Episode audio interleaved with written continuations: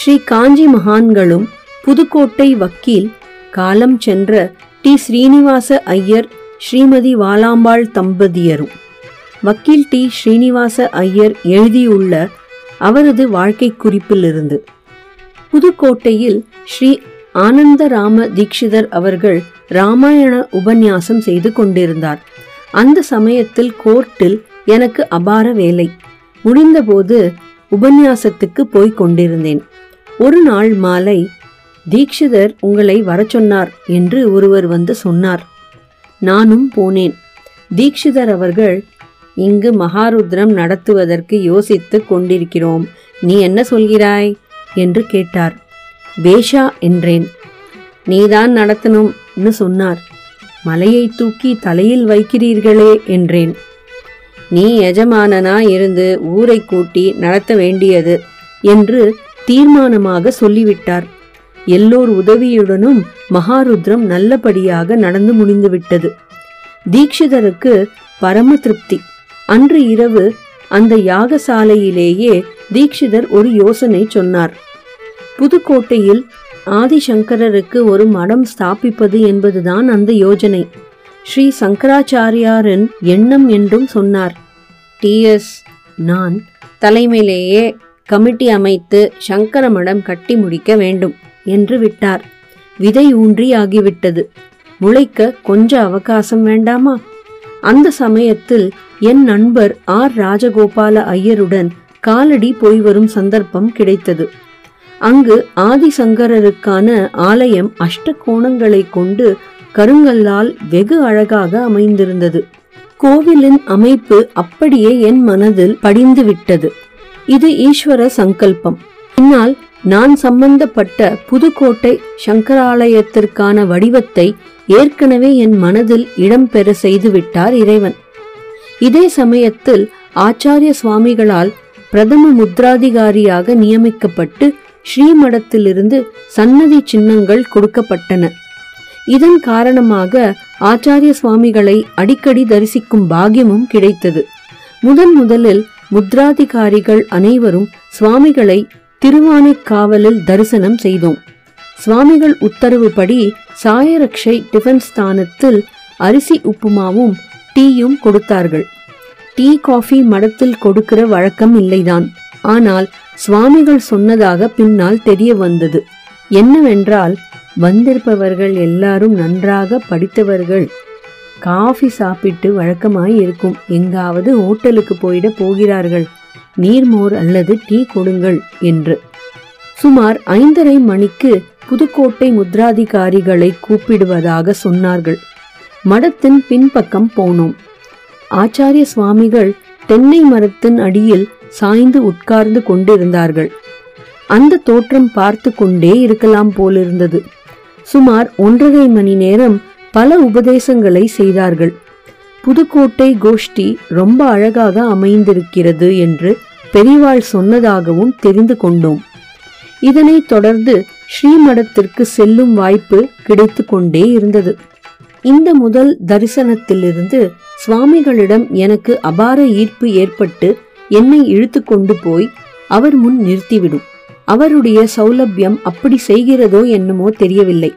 மகா சுவாமிகள் என்னுடைய ஆத்மபந்து எனக்கு அவர்கள் குரு மகா மேதை ஒருவராலும் அடைய முடியாத ஸ்தானத்தில் இருக்கிறார் என்பதை கூட மறந்து அனைவரிடத்திலும் எளிமையாக சாந்தமூர்த்தியாக சிரித்த முகத்துடன் பழகுகிறார். யார் எந்த கேள்வி கேட்டாலும் மனதில் படும்படியான பதில் நாம் திருப்தி அடைவதை தவிர வேறில்லை.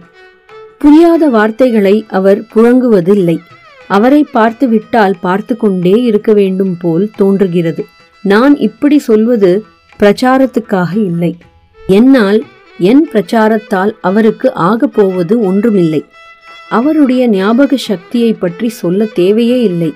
பதினைந்து வருடத்துக்கு முன்பு பார்த்திருந்தால் கூட இன்று பார்த்தவுடன் பழைய சந்தர்ப்பத்தை சொல்லி கேட்டு விடுவார் தன்னால் சொல்லப்பட்ட விஷயங்களை பிறர் கவனிக்கிறார்களா அனுஷ்டிக்கிறார்களா என்று உன்னிப்பாக கவனிக்கிறார். நடத்த வேண்டியதை அவர் சொல்லியிருந்தால் பின்னால் ஞாபகமாக தான் சொன்னபடி நடத்தப்பட்டதா என்று கேட்டு விசாரித்து தெரிந்து கொள்கிறார். சமஸ்கிருதம் தெலுங்கு தமிழ் கன்னடம் ஹிந்தி என்று அத்தனை பாஷைகளிலும் சரளமாக பேசுகிறார். இங்கிலீஷ் கூட சரளமாக பேசுவார். அந்தந்த மொழியிலேயே சம்பாஷணைகளை நடத்துகிறார். தான் சொன்னபடி நடத்தப்படாவிட்டாலும் யாரும் மனம் வருத்தப்படாதபடி ஜாடை மாடையாக எடுத்து சொல்லி புரிய வைப்பார். சில சமயம் தனக்குத்தானே தண்டனை பரிகாரம் கொடுத்து கொள்வார். தர்மம் வேதம் உபதேசம்தான். இப்படி அவரை பற்றி சொல்லி சாத்தியம் இல்லை. அப்படிப்பட்ட மகானை அடிக்கடி தரிசிக்கவும் பேசவும் எனக்கு அநேக தடவைகள் சந்தர்ப்பங்கள் ஏற்பட்டது என் பாக்கியம்தான். இச்சமயத்தில் புதுக்கோட்டை சங்கரமடம் கட்டினால் ஆதிசங்கரர் சிலை சுவாமிகள் தருவதாக சொல்லியிருக்கிறார்கள் என்ற தகவல் தெரிந்தது. புதுக்கோட்டையில் சங்கராலயம் கட்டுவதில் சுவாமிகளுக்கு எவ்வளவு அக்கறை என்பதை என்னால் புரிந்து கொள்ள முடிகிறது. இனி புதுக்கோட்டை சங்கரமட பின்னணி வக்கீல் ஆர். ராமகிருஷ்ண ஐயர் சந்தைப்பேட்டையில் தனக்கு சொந்தமான இடம் இருப்பதாகவும் அதனை சங்கர மடம் கட்ட இனாமாக தருகிறேன் என்று முன்வந்தார். ஆனால் அது போதாது. அதன் தெற்கு பக்கத்தில் கோர்ட் டைபிஸ்ட் முத்துசாமிக்கு இடம் இருந்தது அதையும் பெறுவதற்கு பண வசூலிக்க வேண்டும். வக்கீல் ராமகிருஷ்ண ஐயர் கிரியப்பத்திரம் செய்து கொண்டு வந்ததில் என் பெயர் போட்டுவிட்டதை பார்த்ததும் இது பிசகு. ஆச்சாரியாள் பெயருக்கல்லவா இருந்திருக்க வேண்டும்? என்று அவரை கோபித்துவிட்டு முன் பத்திரத்தை மாற்றி சுவாமிகள் பெயருக்கு எழுதி ரெஜிஸ்டர் செய்து வாங்கி கொண்டேன். பிறகு முத்து சுவாமிக்கும் பணம் கொடுத்து நிலம் பெறப்பட்டது. நல்ல அகல நீளமாய் விஸ்தாரமாய் அமைந்து விட்டது இடம். காலடியில் பார்த்த ஸ்ரீ ஆதிசங்கரரின் மடமே என் நினைவில் எப்போதும். இங்கும் அதுபோல் செய்ய வேண்டும் என்று ஓவர்சியர் வி கே சுந்தர்ராஜ ஐயரிடம் சைட் பிளான் தற்காலிகமாக போடச் சொல்லி பின் சிவில் இன்ஜினியர் நடராஜ சாஸ்திரிகளிடம் காண்பித்து ஒப்புக்கொண்டதன் பேரில் அசல் தயாரிக்கப்பட்டது. அந்த கட்டிடம் சம்பந்தமான விஷயங்கள் இன்ஜினியர் அவர்களையே பார்த்து கொள்ளும்படி கேட்டுக்கொண்டேன். கட்டுவதற்கு சின்னையா கொத்தனாரை ஏற்பாடு செய்தேன். அவருக்கு சொந்த பட்டறை இருந்தது சாதகம். ஆலய கட்டிடத்தை கருங்கல்லினாலேயே கட்டிட ஆசை. விஷயத்தை சொல்லி சுந்தர்ராஜ ஐயரையும் கலந்துக்கச் சொன்னேன். பிளான் ரொம்ப நன்றாக வந்திருந்தது. வடவண்டை பாகத்தில் கோவிலும் நேர் மத்தியில் நீண்ட பெரிய ஹாலும் அதில் ஒரு மேடையும் அதன் தெற்கே சில அவசியமான கட்டிடங்களும் பின்பக்கம் கிணறும் நந்தவனமும் செங்கலே இல்லாமல் கட்ட வேண்டும் என்று ஆசை. சின்னையா கொத்தனாரும் ஒப்புக்கொண்டார். பணத்துக்கு விரட்டக்கூடாது என்றும் கிடைக்க கிடைக்க கொஞ்சம் கொஞ்சமாக தருவேன் என்றதையும் ஒப்புக்கொண்டார். முதலில் ஈசான மூலையில் அஸ்திவாரக்கல் நாட்டப்பட்டது. பகவத் கைங்கரியம் பின் கிணறு வெட்ட இடம் குறித்து வெட்ட ஆரம்பித்தது. எட்டு அடி ஆழத்திலேயே ஜலம் அபரிமிதமாக வர ஆரம்பித்தது. ஊத்துக்கண் ஜலம் கொட்டியது. பின்னர் பன்னெண்டு அடி ஆழம் இருப்பதாக சொல்லப்பட்டது. தண்ணீர் கருப்பில்லை. பகவான் கிருபையில் கிணறு வெட்டப்பட்டு விட்டது. கட்டிட வேலைக்கு தண்ணீர் பிரச்சனை இல்லை. புதுக்கோட்டை டவுன் பேங்கில் சங்கர மடத்திற்கென கணக்கு ஆரம்பிக்கப்பட்டது. வசூலிப்பதை போட்டு செலவழிப்பதை பேங்க் செக் மூலமே கொடுக்கின்றது. காரை எடுத்துக்கொண்டு செட்டிநாடுகளில் எனக்கு தெரிந்தவர்களிடமும் கட்சிக்காரர்களிடமும் வசூலித்தேன். ஒரு நாள் ஆர். ஸ்ரீனிவாசாச்சாரியர் பணம் வசூலிப்பதில் வேகமில்லை என்னிடம் கொடு நான் பார்த்து கொள்கிறேன் என்றார். கணக்கை முடித்து கையெழுத்தை போட்டு செக் புத்தகத்தையும் கணக்கையும் அவரிடம் கொடுத்து விட்டேன் சுமார் ஒரு வருடம் என்னிடம் வசூல் விவகாரம் இல்லாமல் இருந்தது. கட்டிடமும் நடந்து கொண்டிருக்கிறது என்று நினைத்தேன். வருஷங்களாகியும் கட்டிடம் மேலெழும்பவில்லை. நான் விட்ட மாதிரியே இருந்தது. ஸ்ரீனிவாசாச்சாரியார் போடா போ. யாருடா போய் கேட்கறது சால்ஜாப்பு சொல்கிறார்கள். மத்தியில் யாரையாவது அனுப்பினால் தொகை குறைந்து போய் விடுகிறது. கண்ட செலவு எழுதுகிறார்கள். எனக்கு சந்தேகம் வருகிறது. எல்லாம் நீயே பார்த்துக்கொள் என்று என்னிடமே திருப்பி கொடுத்து விட்டார் இந்த சமயத்தில் மீண்டும் ஸ்ரீ ஆனந்தராம தீட்சிதர் பாகவதம் பாலையா பள்ளியில் சொல்லிக் கொண்டிருந்தார். நானும் முன்னாடி உட்கார்ந்து கொண்டு கேட்டுக்கொண்டிருந்த போது என்னை யாரோ கூப்பிடுவதாக சொன்னார்கள். பள்ளிக்கூட முகப்பிற்கு வந்தேன். அங்கு ராஜகோபால ஐயரின் தகப்பனார் ராமச்சந்திர சாஸ்திரிகள் ரிட்டையர்ட் சப் ரெஜிஸ்ட்ரார் தான். என்னை கூப்பிட்டு அனுப்பியிருந்தார். என்னை பார்த்ததும் அவர் சொன்னார் நான் சுவாமிகளை பார்க்க போயிருந்தேன். புதுக்கோட்டையில் ஆண்டிகள் எல்லாம் சேர்ந்து மடம் கட்டப் போவதாக கேள்விப்பட்டேன். அது என்ன முடிய போறதா இல்லையா? அந்த வக்கீல் ஸ்ரீனிவாசனை கேளு என்று சொன்னதாக சொன்னார். மடத்தை பூர்த்தி செய்யாமல் இருப்பது சுவாமிகளுக்கு எவ்வளவு வருத்தத்தை கொடுக்கின்றது என்பது எனக்கு தெரிந்தது. தான் சொன்ன ஒரு காரியம் சீக்கிரம் முடியவில்லையே என்ற ஆதங்கம் அவருக்கு இருந்ததும் தெரிந்தது. இதையே எனக்கான படிப்பினையாக எடுத்துக்கொண்டேன் நான் கொஞ்சம் அசிரத்தையாக இருந்துவிட்டது என் பிசகுதான். அதன் பிறகு ஊர் ஊராக திரிந்து பணம் வசூலித்தேன். கட்டிடம் மேல்தளம் வரை வந்து விமானமும் கட்ட ஆரம்பித்து விட்டது வர்ணமும் தீட்டப்பட்டு பார்க்க மிக அழகாக இருந்தது. சுவாமிகள் ஒரு வார்த்தை சொல்லி அனுப்பாவிட்டால் எனக்கும் ரோஷம் வந்திருக்காது. இனி சுவாமிகளிடமிருந்து மூர்த்தி வாங்க வேண்டும் என்று பட்டது. சுவாமிகளுக்கும் கட்டிடம் பூர்த்தியாகும் விஷயம் அறிவிக்கப்பட்டது. இச்சமயத்தில் சுவாமிகளிடமிருந்து ஒரு கடிதம் வந்தது. அந்த கடிதத்தில் உத்தரப்பிரதேசத்திலிருந்து புதுக்கோட்டை மடத்திற்கென்று வெண் சலவை கல்லால் செதுக்கப்பட்ட ஆதிசங்கரர் சிலை வந்திருப்பதாகவும் வெகு பந்தோபஸ்துடன் பேக்கிங் செய்யப்பட்டு அனுப்பியிருப்பதாகவும் ஆனால் வலது கை மணிக்கட்டில் விரிசல் கண்டு ஒடிந்து விட்டது என்றும் அது பூஜைக்கு நல்லதல்ல என்றும் அதனால் வேறு சிலைதான் பிரதிஷ்டை செய்ய வேண்டும் என்றும் அதை தாங்களே செய்து கொண்டால் பணம் அனுப்பி வைப்பதாகவும் எழுதியிருந்தார்கள். பணம் அனுப்பி விடுவதாகவும் எழுதியிருந்தார்கள். நான் இக்கடிதத்தை ஆக்ஷேபித்து மடத்திலேயேதான் தயார் செய்து சுவாமிகளே பார்வையிட்டு திருப்தியானால் வாங்கி போகிறேன் என்று பதில் எழுதினேன். இதற்கெல்லாம் மலையப்ப சாஸ்திரிகள் என்னோடு ஒத்துழைத்தார். பின் இரு மாதம் கழித்து தயாராகி விட்டது என்று செய்தி வந்தது. அடுத்து கும்பாபிஷேக பண வசூலிப்பிலும் ஏற்பாடுகளிலும் மூழ்கி போனேன். இந்த சமயம் புதுக்கோட்டை மச்சுவாடியில் ருக்மிணி அம்மாளிடம் அவரது புருஷனால் பூஜை செய்யப்பட்டு வந்த வெள்ளி விக்கிரகங்களும் தங்க எந்திரங்களும் இருப்பதாகவும் அதனை ஆனந்தராம தீட்சிதர் கூட கேட்டு பார்த்ததாகவும் அந்த அம்மாள் மறுத்துவிட்டதாகவும் நீங்கள் வேண்டுமானால் கேட்டு பார்க்கும்படி வைத்து சாஸ்திரிகள் என்பவர் சொன்னதாக மலையப்ப சாஸ்திரிகள் வந்து சொன்னார். அவர்களையும் அழைத்து கொண்டு அந்த அம்மாளின் வீட்டிற்கு சென்றோம். வைத்து சாஸ்திரிகள் எங்களை அறிமுகப்படுத்தி வந்த விவரம் சொன்னார்.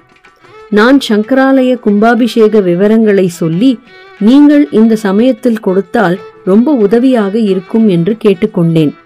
அந்த அம்மாள் சம்மதித்து விட்டாள். எல்லோருக்கும் ஆச்சரியம். மறுநாள் எடை போட்டு ரசீது கொடுத்து எடுத்து செல்வதாக சொல்லிவிட்டு புறப்பட்டோம். மறுநாளே தராசு எடைக்கல்லுடன் சென்று எடை போட்டு ரசீது கொடுக்கப்பட்டது.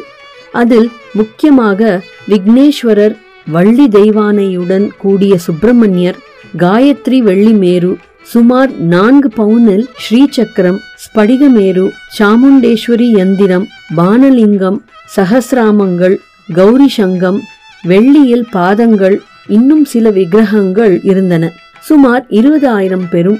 அதை தவிர ஸ்ரீவித்யா சம்பந்தப்பட்டதும் சமஸ்கிருத புத்தகங்களும் அந்த அம்மாளால் கொடுக்கப்பட்டது. கோவிலில் பந்தோபஸ்து குறைவாகையால் அவை என் வீட்டில் வைக்கப்பட்டன. கும்பாபிஷேகத்திற்கான தொகை பட்டணத்திலும் திருவாடுதுறையிலும் பல செட்டியார்களிடமும் வசூலிக்கப்பட்டது. கும்பாபிஷேகத்திற்கு நாளும் குறிக்கப்பட்டது. சுவாமிகளிடமிருந்து ஆச்சாரியால் சிலை எடுத்து வர நானும் மலையப்ப சாஸ்திரிகளும் போனோம். அப்போது சுவாமிகள் கும்பகோணம் பக்கத்தில் ஒரு கிராமத்தில் இருந்தார். மடத்துக்குள் சென்று சிலையை பார்க்க கேட்டோம். அங்கிருந்தவர்கள் ஆச்சாரியால் சிலையை காட்டினார்கள். அந்த சிலைக்கு பக்கத்திலேயே வேறு ஏதோ ஒன்று துணியால் மூடப்பட்டிருந்தது. அதை காட்டும்படி கேட்டோம். அது ராஜராஜேஸ்வரி அம்பாள் சிலை. சுவாமிகளை பார்த்து கும்பாபிஷேக விஷயத்தை சொன்னோம். சுவாமிகள் ஓஹோ மடம் கட்டியாச்சு போலிருக்கு விக்கிரகம் வேணுமாக்கும் என்றார். பிறகு எதுவும் பேசவில்லை. பேசாமல் போய்விட்டார். இரவு எட்டரை மணி வரை தங்கியிருந்தோம். ஒன்பது மணிக்கு சுவாமிகள் பாதசாரியாக அடுத்து ஒரு கிராமத்திற்கு போவதாக தெரிந்தது. சுவாமிகளை அணுகி விக்கிரகம் கேட்டேனே உத்தரவு ஆகவில்லையே என்றேன். சரி சரி என்றார். நான் அவரிடம் இன்னொன்னு சொல்லணும் என்றேன். என்ன? என்று கேட்டார். ஆச்சாரியர் பக்கத்தில் சிறிய அம்பாள் இருக்கிறதே அதையும் தரணும் என்றேன். உனக்கு ஆச்சாரிய சுவாமி சிலைதானே தரேன்னு சொன்னேன். அம்பாள் சிலை தரேன்னு சொல்லலையே என்றார். நீங்களாக ஒன்று தரேன் என்றேள் நானாக ஒன்று கேட்கிறேன். நீங்கள் இல்லை என்று சொல்ல மாட்டீர்கள் என்றுதான் கேட்கிறேன் என்றேன். சிறிது நேரம் என்னையே பார்த்தார். அதையும் நீயே எடுத்துட்டு போ என்றார். காரியஸ்தரை கூப்பிட்டு மடத்துக்கு ஒரு கடிதம் எழுதி தர சொன்னார். கடிதத்தை வாங்கி கொண்டு பஸ்ஸை பிடித்து கும்பகோணம் வந்து சேர்ந்தபோது நடு இரவு பன்னெண்டு மணி. ஸ்ரீமடத்து ஏஜென்ட் வீட்டு கதவை தட்டி சுவாமிகள் கடிதத்தை கொடுத்து காலை எட்டு மணிக்குள் விக்கிரகங்களை கொடுக்க கேட்டேன். காலையில் ஏழரை மணிக்கு டாக்ஸி ஏற்பாடு செய்தேன். ஒன்பது மணி சுமாருக்கு இரண்டு சிலைகளையும் வைத்துக்கொண்டு கிளம்பினோம். சிலைகள் இருப்பதால் காரை மெதுவாக ஓட்டச் சொன்னோம். புதுக்கோட்டையில் என் வீட்டுக்கு வந்தபோது மாலை மூன்று மணி ஆகிவிட்டிருந்தது. ஏகப்பட்ட கூட்டம் சேர்ந்து விட்டது. தீபாராதனை காட்டி ஆச்சாரியரின் சிலையை என் வீட்டு முற்றத்திலும் அம்பாள் சிலையை என் வீட்டு ஹாலின் ஓரத்திலும் வைத்தோம். தானிய ஜலவாசங்களுக்காக நெல் கொட்டியும் தொட்டி கட்டியும் சிலைகள் வைக்கப்பட்டன. கும்பாபிஷேக பத்திரிகையுடன் சுவாமிகளை சந்தித்தோம். சுவாமிகளை தரிசித்து பத்திரிகை கொடுத்து நமஸ்கரித்தோம். ஆசீர்வாதம் செய்து பிரசாதம் கொடுத்தார்கள். கும்பாபிஷேகத்திற்கு தேவையான ஆகம பண்டிதர்களின் பெயர்களை குறிப்பிட்டு சொன்னார்கள். அம்பாளையும் சுவாமியையும் எவ்விதம் பிரதிஷ்டை செய்ய வேண்டும் என்று கேட்க திருவிடை மருதூரில் இருக்கும் மடத்து சாஸ்திரிகளை கேட்கும்படி சொல்லிவிட்டார்கள். திருவிடை மருதூரில் சாஸ்திரிகளை கேட்டதில் அம்பாளை மேலேயும் சுவாமியை கீழாகவும் வைத்து நேர்முகமாய் இருக்கும்படி பிரதிஷ்டை செய்ய சொன்னார்கள். ஆகம சாஸ்திரிகளுக்கு ஏற்பாடு செய்து கொண்டு ஊர் திரும்பினோம். மீண்டும் ஒருமுறை நானும் ஆர். வெங்கட்ராம சர்மாவும் வந்து திருவாடுதுறை தம்பிரானிடம் ரூபாய் ஐநூறும் திருப்பனந்தாள் தம்பிரானிடம் கும்பாபிஷேகத்திற்கு போதுமான மருந்தும் பெற்றுக்கொண்டு போனோம். பத்திரிகைகள் அனுப்பப்பட்டும் விநியோகிக்கப்பட்டும் முடிந்தது. ஹோமகுண்டங்கள் கொட்டகை அலங்காரங்களும் இந்திரலோகமாக்கப்பட்டது. ஏராளமான வைதீகர்கள் வந்துவிட்டார்கள். வீட்டிலிருந்து ருக்மணி அம்மாள் கொடுத்த விக்கிரகங்களும் சங்கர மடத்திற்கு கொண்டு வந்து வைக்கப்பட்டன. வேத விதிப்படி ஹோமங்கள் நடத்தப்பட்டன. கும்பாபிஷேக நாளன்று கூட்டம் நிரம்பி வழிந்தது. பிரதான கலசத்தை எடுத்துக்கொண்டு மேளவாத்தியங்களுடன் கோவிலை சுற்றி வந்தேன். ஆகம சாஸ்திரிகள் சிநேகிதர்கள் யாவரும் மேலேறி போய்விட்டார்கள். நானும் மலையப்ப சாஸ்திரிகளும் சாரத்தின் வழியாக மெல்ல ஏறினோம். மேல் கும்பம் இருக்கும் இடத்திற்கு வந்து தூப தீபம் நைவேத்தியம் செய்து கும்பாபிஷேகம் செய்ய குடத்தை எடுத்துக்கொண்டேன். என் பக்கத்தில் எஸ். பாலசுப்ரமணியும் பி. ஆர். சுந்தர்ராஜனும் இருந்தார்கள். கூட்டம் சுமார் பத்தாயிரம் பேர் இருந்தார்கள். லக்னம் வந்துவிட்டது. அபிஷேகம் செய்ய ஆரம்பித்தேன். ஒரேடியாக குடத்தை கவிழ்க்காமல் பத்து நிமிஷம் அபிஷேகம் செய்தேன். அப்போது ஒரு விசேஷம். இரண்டு கருடன்கள் துவனி செய்து கொண்டு மேலே வட்டமிட்டு கொண்டிருந்தன. அபிஷேகம் முடிந்தது. கற்பூர தீபாராதனை ஆனவுடன் அவைகள் போய்விட்டன. கீழிறங்கி விக்கிரகங்களுக்கு அபிஷேகம் செய்யப்பட்டது. அம்பாளும் பிரதிஷ்டையானதால் தான் சங்கராலயம் ஆகியது. இந்த விசேஷத்திற்கு சேந்தமங்கலம் ஸ்ரீ சங்கரான சுவாமிகள் வந்திருந்தார். இரவு ஒன்பது மணிக்கு ஆதிசங்கரர் பட ஊர்வலம் ரதத்தில் நடந்தது. சங்கராலயத்தின் முதல் அர்ச்சகராக வைத்து சாஸ்திரிகள் நியமிக்கப்பட்டார். ஆயிரத்தி தொள்ளாயிரத்தி ஐம்பத்தி ஆறாம் ஆண்டு புதுகையை விட்டு வெளியேறிய போது கோவில் சம்பந்தமான விக்கிரகங்கள் புத்தகங்கள் அனைத்தையும் வக்கீல் எஸ். பாலசுப்ரமணியம் வசம் கொடுத்து விட்டேன் அந்த விஷயத்தையும் ஆச்சாரியாளுக்கு லெட்டர் மூலம் தெரிவித்து விட்டேன். முன் செய்திருந்த ஏற்பாடின்படி நித்திய பூஜை நடந்து வருகின்றன. கும்பாபிஷேக பத்திரிகை கொடுக்க சென்றபோது கும்பாபிஷேகம் ஆனவுடன் வந்து அங்கு நடந்தவைகளை விவரமாக சொல்ல வேண்டும் என்று சொல்லியிருந்தார்கள். அவ்விதமே கும்பாபிஷேக போட்டோகளை சுவாமிகளிடம் காண்பித்தேன். அவர்கள் பூஜை முடித்து பிக்ஷை எடுத்துக் கொள்ளாததால் சமஸ்கிருதத்திலேயே கேள்விகள் கேட்டுக்கொண்டு வர நான் தமிழில் பதில் சொல்லிக் கொண்டிருந்தேன். சுவாமிகள் ரொம்ப சந்தோஷப்பட்டார்கள். புதுக்கோட்டை சங்கர மடத்தை பற்றிய உண்மையான மேற்சொன்ன விவரங்கள் தற்போதுள்ள ஆலய நிர்வாகிகளுக்கு தெரியாததாலோ என்னமோ சில வருடங்களுக்கு முன்பு ஒரு பத்திரிகை செய்தியில் முற்றிலும் மாறாகவே இடம்பெற்றிருந்தது. மேற்கூறியுள்ள விவரங்கள் புதுக்கோட்டை வக்கீல் டி. ஸ்ரீனிவாசன் கும்பாபிஷேகம் செய்தவர். அவர்கள் தனது வாழ்க்கை குறிப்பில் தானே எழுதியுள்ள விவரங்கள் என்பதை குறிப்பிட விரும்புகிறேன். என் நண்பன் கம்பன் தியாகராஜன் ஒரு சமயம் என்னை சுவாமிகளிடம் அழைத்து சென்று தரிசனம் செய்து வைக்கும்படி கேட்டான். அந்த சமயத்தில் எங்கள் குலதெய்வமான திருவப்பூர் அங்காள பரமேஸ்வரி ஆலயத்தின் கும்பாபிஷேகத்தை நடத்த முயற்சித்துக் கொண்டிருந்தேன். சுவாமிகளிடம் பிரசாதம் வாங்கி வரலாமே என்று அவனையும் கூட்டிக் கொண்டு போனேன். அப்போது சுவாமிகள் மாயவரம் தாண்டி நான்காவது மைலில் நாகங்குடி என்ற சிறு கிராமத்தில் இருந்தார்கள். நாங்கள் இருவரும் காலை பத்தரை மணிக்கு போய் சேர்ந்தோம். சுவாமிகள் தங்கியிருந்த ஜாகைக்குள் போனோம். எங்கும் ஒரே நிசப்தம். பூஜை இல்லை. கூட்டமும் இல்லை.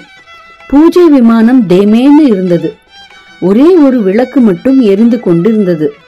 அங்கிருந்த ஆட்களை கூப்பிட்டு விசாரித்தேன். ஒருவன் பக்கத்தில் இருந்த ஒரு அறையை காட்டினான். நாங்கள் பேசிக் கொண்டிருந்தது சுவாமிகள் செவிக்கு எப்படியோ எட்டிவிட்டிருந்தது. நான் சற்றும் எதிர்பாராத வகையில் டேய் புதுக்கோட்டையா? இங்கே வா. என்றார்கள் சுவாமிகள். விளக்கில்லாத ஜன்னல்கள் இல்லாத ஒரு அறைக்குள் நுழைந்தேன். நின்றேன். கிட்டவா? என்றார். கொஞ்சம் கிட்ட போனேன். இன்னும் கிட்டவாடா? என்றார்கள். நான் நமஸ்காரம் செய்தேன். உட்காரச் சொன்னார்கள். தியாகராஜனை அறிமுகப்படுத்தினேன். அவனும் தன்னை பற்றி சொல்லிக் கொண்டான். நான் அங்காள பரமேஸ்வரி கும்பாபிஷேகத்தை பற்றி சொன்னேன். சுவாமிகள் சங்கர மடம் கும்பாபிஷேகம் பண்ணின மறுபடியும் இந்த கோவில் வேறையா? சரி சௌக்கியமா ஸ்ரத்தையுடன் நடத்து என்றார்கள்.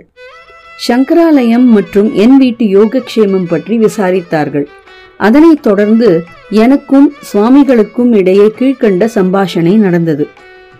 நான் புதுக்கோட்டை வக்கீல் டி. ஸ்ரீனிவாசன் ஒன்று தெரிவித்துக் கொள்ளலாம்னு நினைக்கிறேன். சுவாமிகள் என்ன? நான் நீங்கள் ஏதோ தபசு பண்ண போக போவதாக கேள்விப்பட்டேன். அவ்விதம் இமயமலைக்கு போவது சரியா? சுவாமிகள் போனால் என்ன? நான் அங்கு போனால் உங்களுக்கு மட்டும் மோட்சம் தேடி கொள்ளலாம். உங்களை நம்பி இருக்கிற எங்கள் கதி என்ன? நீங்கள் போக வேண்டும் என்கிற எண்ணத்தை விட்டுவிட வேண்டும். மற்றொரு விஷயம். சுவாமிகள் சொல்லு அதையும். நான் உங்களுக்கு உடம்பு சரியில்லையாம். மருந்து சாப்பிடவோ மருந்து போட்டுக்கவோ மாட்டேன் என்கிறீர்களாம். அது சரியா? சுவாமிகள் போட்டுக்கொள்ளாவிட்டால் என்ன? நான் நஷ்டம் உங்களுக்கு இல்லை எங்களுக்கு தான். நீங்கள் தேகத்தை பார்த்து கொண்டு சௌக்கியமாக இருந்தால்தான் எங்களுக்கு கொஞ்சமாவது நல்லது ஏற்படும். எங்களுக்காகவாது உடம்பை நீங்கள் கவனித்துக் கொள்ள வேண்டும். சுவாமிகள் நீ ரொம்ப கோபித்துக் கொள்வ போல இருக்கே நான் நான் சொல்வது பிசகாகி இருந்தால் நீங்களும் என்னை கோபித்துக் கொள்ளலாம். தாராளமாய் நான் தங்களுடன் வார்த்தையாட எனக்கு சலுகை கொடுத்திருக்கிறீர்களே. தொடர்ந்து பேசிக்கொண்டே இருந்தோம். சுவாமிகள் யார் அங்கே? என்று குரல் கொடுத்தார்கள். ஏஜென்ட்டு வந்தார். சமையல் சாப்பாடு ஏதாவது இருக்கா? இல்லை. அடுப்பை அணைச்சாச்சா? இவர்களுக்கு ஏதாவது செய்ய சொல்லுங்கள் என்றார். என்ன கருணை. இவா வந்த உடனேயே ஏற்பாடு செய்து விட்டேன். அடுத்த வீட்டு மிராசுதாரர் பூஜை பண்ணி கொண்டு இருந்தார். இவாளுக்கும் அங்கே சாப்பாடு என்று சொல்லிவிட்டேன். என்றார் ஏஜென்ட். காமக்கோடியும் ராமக்கோடியும். நான் ஆயிரத்தி தொள்ளாயிரத்தி பதினெட்டாம் வருஷம் முதல் ராமநாமம் எழுதி வந்தேன். ஐம்பத்தி ஐந்து லட்சம் ஆயிற்று. அதற்கு மேல் எழுத முடியவில்லை. வலது கை கட்டை விரல் சுவாதீனமற்று போய்விட்டது. எழுதின புஸ்தகங்களை என்ன செய்வதென்று திருவிடை மருதூருக்கு போனேன். சுவாமிகளை தரிசித்து கேட்டேன். கோடியாய் முடித்துவிடேன் என்றார்.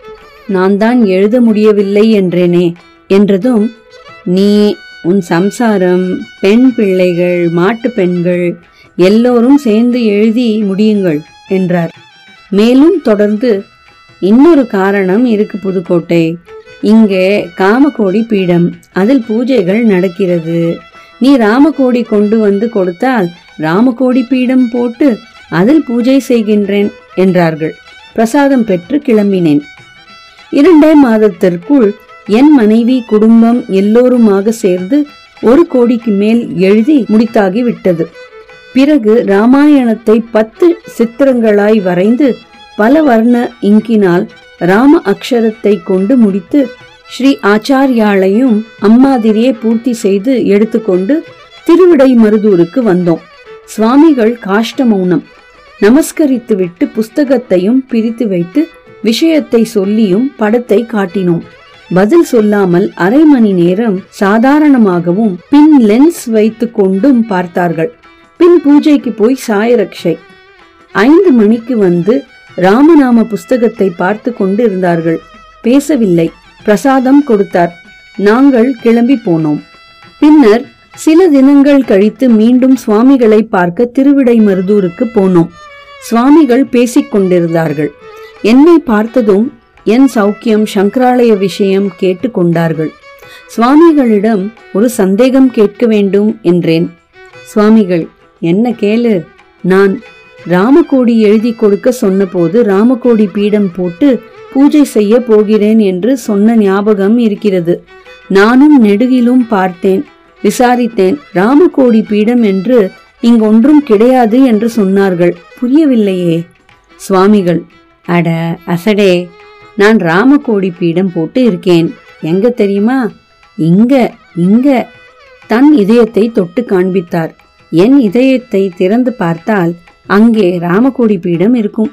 பகவானை அதில் வைத்து பூஜைகள் செய்கிறேன். போதாதா? அது ரொம்ப உசத்தி இல்லையா? எனக்கு பதில் சொல்ல வாயேது.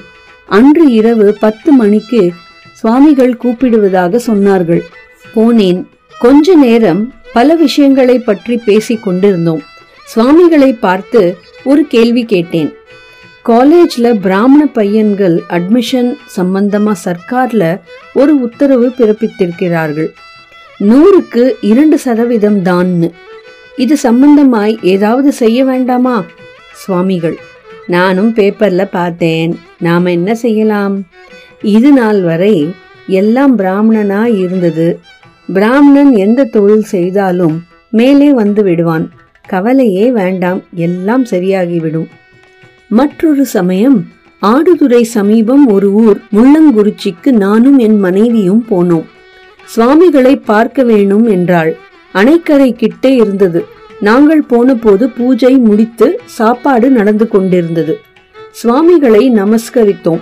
சுவாமிகள் எப்பொழுது வந்தீர்கள்? என்று கேட்டுவிட்டு ஊர் விசேஷம் கேட்டார்கள். உடனே போய்விட்டார்கள். அந்த ஊரில் மாரியம்மன் திருவிழாவிற்கு காப்பு கட்டுவதால் அடுத்த ஊருக்கு போக ஏற்பாடு செய்ய கொண்டிருந்தார்கள். சுவாமிகளும் பூஜைகளும் போகவில்லை. சுவாமிகளை பார்த்தாயிற்று. பிரசாதம் வாங்கி கொள்ளலாம் என்று சுவாமிகள் கூடவே போனோம். திரும்பவில்லை. உள்ளே போய்விட்டார்கள். ஆறரை மணிக்கு எனக்கு பஸ்.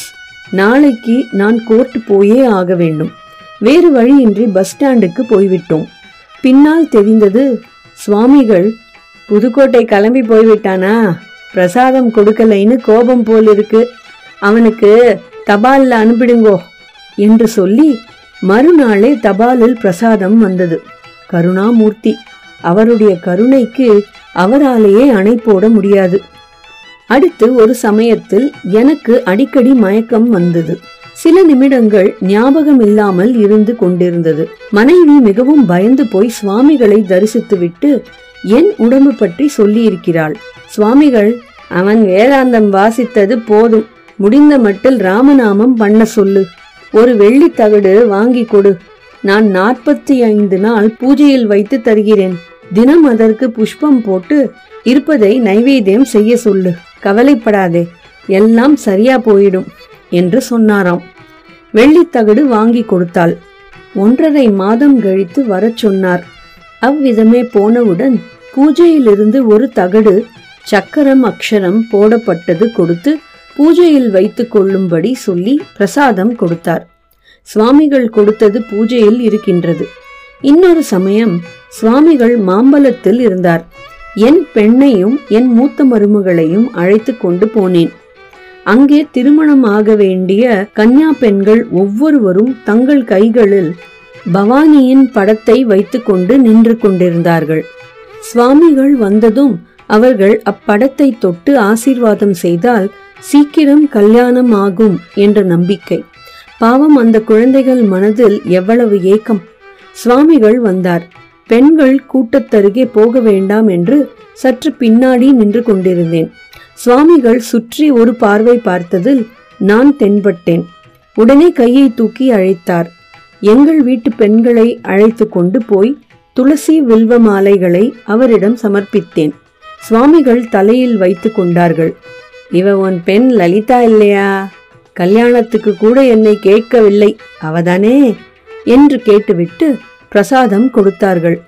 என்ன அன்பு? எத்தகைய ஞாபக சக்தி? அடுத்து வந்த சனிக்கிழமையில் மாப்பிள்ளையை அழைத்து கொண்டு போனேன். சுவாமிகள் மாம்பலத்தில் ஒரு வீட்டின் பின்பக்கம் ஒரு கொட்டகையில் இருந்தார்கள். எனக்கு முன்பு என் சிநேகிதர் ஆர். ராஜகோபால் ஐயரும் அவர் சம்சாரமும் போய் தரிசித்தார்கள். நாங்களும் நமஸ்காரம் செய்து பிரசாதம் வாங்கி கொண்டோம். மாப்பிள்ளையை சுவாமிக்கு சொன்னேன். நாலடி நகர்ந்ததும் சுவாமிகள் என்னை கூப்பிட்டார்கள். நீ கோடி ராமநாமம் முதன் முதலில் எழுதி கொடுத்தாயோ இல்லையோ இப்போ அது கோடி கோடியாய் ஆகி கொண்டிருக்கிறது என்று சொல்லி ஆசிர்வாதம் செய்தார்கள். சுவாமிகள் பூந்தமல்லியில் தங்கியிருந்தபோது நானும் என் மனைவியும் ஸ்ரீ லலிதா பஜனை புஸ்தகத்தை கொடுத்து நமஸ்கரித்தோம். ஆசீர்வதித்து கொடுத்துவிட்டு சிறிது நேரம் உட்கார்ந்திருக்க சொன்னார்கள். பூஜையிலிருந்து மேரு பிந்து முத்திரையுடன் கூடிய நிர்மாலய சந்தனத்தை கொடுத்து பிரசாதமும் கொடுத்தார்கள். இன்னொரு சமயம் அப்போதெல்லாம் எங்கள் வீட்டில் புதுக்கோட்டை லக்ஷார்ச்சனை வைபவம் ஆண்டுதோறும் வெகு விமர்சையாக நடைபெற்று கொண்டிருந்தது. அந்த வருடம் லக்ஷார்ச்சனை முடிந்ததும் நான் பட்டணம் போய்விட்டேன். என் மனைவி வாலாமால் கும்பகோணத்தில் இருந்தார். சுவாமிகள் தஞ்சைக்கு வரப்போவதாகவும் உடனே வரும்படி எனக்கு தந்தி வந்தது. பட்டணத்தில் இருந்து நேரே தஞ்சை வந்து ஸ்நானம் செய்துவிட்டு சங்கராலயத்தில் சுவாமிகளை தரிசிக்க சென்றபோது தீர்த்தம் கொடுத்து கொண்டிருந்தார்கள். என்னை பார்த்ததும் புதுக்கோட்டை எங்கிருந்து வர? என்று கேட்டு விசாரித்துவிட்டு தீர்த்த பிரசாதம் கொடுத்தார். அப்ப என் மூத்த பிள்ளை ரத்ன சபாபதி தஞ்சாவூர் பெத்த பெருமாள் சந்துல ஒரு ஜாகையில இருந்தான். அந்த வழியா சுவாமிகள் வரப்போறார்னு கேள்விப்பட்டு வாசல்ல கோலம் போட்டு பூர்ண கும்பம் கொடுக்க தயாரா இருந்தோம். சுவாமிகள் வந்தார். பூர்ண கும்பத்தை பெற்றுக்கொண்டார் என் பிள்ளையை பார்த்து உன் பிள்ளையா என்ன செய்கிறான்? என்று விசாரித்து விட்டு ஆசிர்வாதம் செய்துவிட்டு போனார். மீண்டும் அந்த தெரு வழியே திரும்பி போறார்னதும் மங்கள ஆரத்தி தயார் செய்து கொண்டு காணிக்கையும் வைத்திருந்தோம். சுவாமிகள் வந்தார். ஆரத்தி எடுத்தோம். என் பிள்ளைக்கு பரம சந்தோஷம். ஒரே நாள் இரண்டு முறை தரிசனம் கிடைத்ததற்காக. புதுக்கோட்டையில் சுவாமிகள்.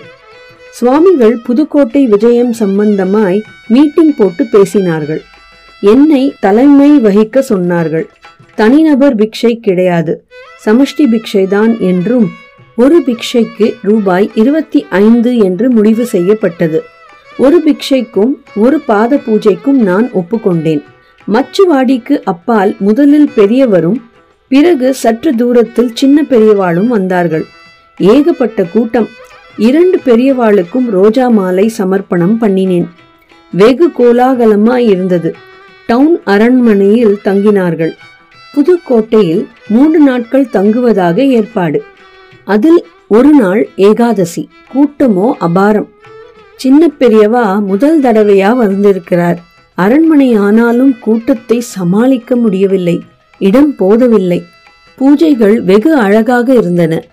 ஊரே திரண்டு வந்து விட்டது ஆச்சாரியர்களின் மேல் ஊர் மக்களுக்கு இருந்த பக்தி அன்பு மரியாதையே காரணம். ஜனங்கள் அனைவருக்கும் தரிசனம் கொடுக்க வேண்டும் என்பதற்காக பெரியவர்கள் இருவரும் அடிக்கடி உள்ளிருந்து வெளியே வந்து வந்து போனார்கள். புதுக்கோட்டையில் சங்கராலயம் கட்டியது சம்பந்தமான தஸ்தாவேஜுகள் என்னிடமே இருந்தன.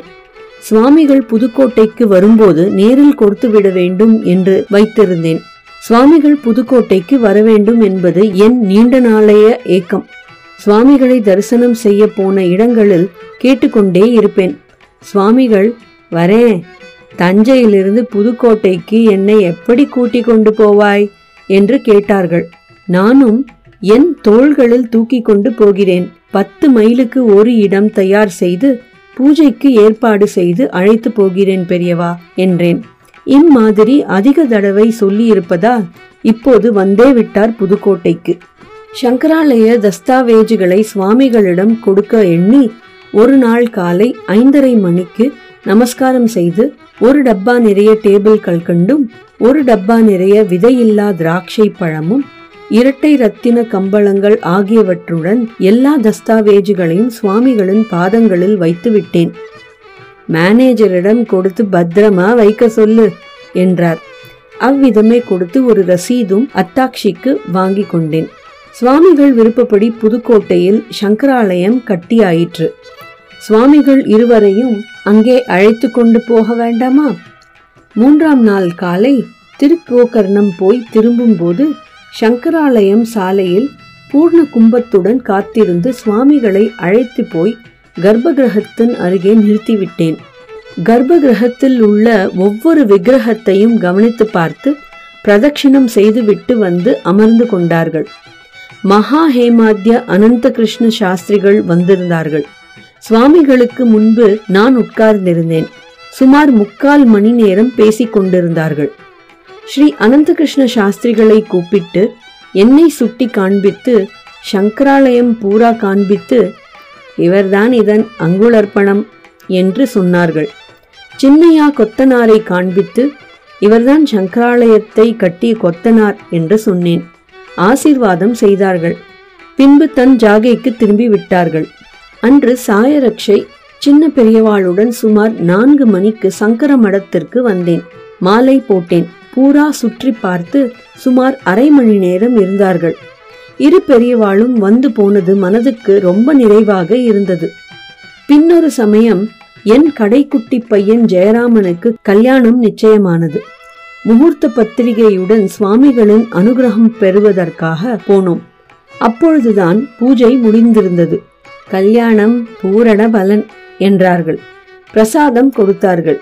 சின்ன பெரியவாளையும் தரிசித்துவிட்டு கிளம்பிவிட்டோம். ஜெயராமன் கல்யாணத்துக்கு பிறகு புது மருமகளையும் என் மனைவி என் பெண் லலிதா சேது ஆகியோருடன் சுவாமிகள் தரிசனத்திற்கு போனோம்.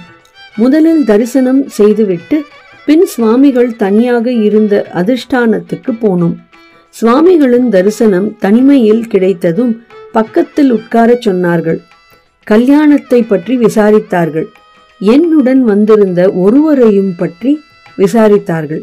பிறகு என்னுடன் பேச ஆரம்பித்தார்கள். எங்களிடையே நடந்த உரையாடலை ஞாபகம் இருக்கின்ற வரையில் எழுதுவது நலம். சுவாமிகள் சங்கராலயம் கட்டிடம் காம்பவுண்ட் நடக்கிறதா? நான் தெரியாது. முனிசிபாலிட்டி உத்தரவு ஆகவில்லை என்று கேள்வி.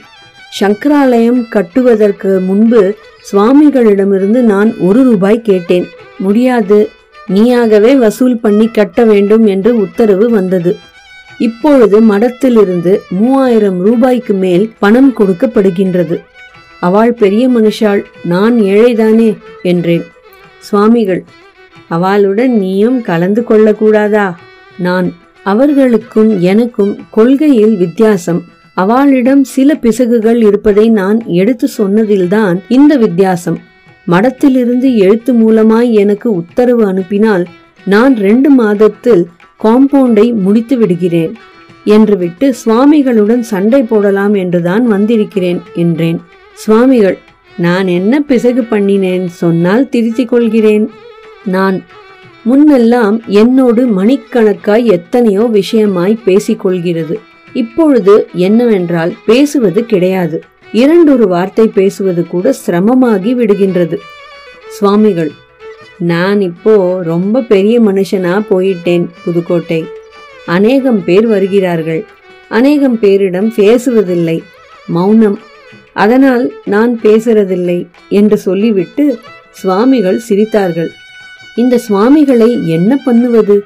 பச்சை குழந்தை போல பேசினால் நான் என்ன பண்ணுவேன்? என் கோபமெல்லாம் பறந்தே போய்விட்டது. ஜெய ஜெய சங்கர ஹர ஹர சங்கர.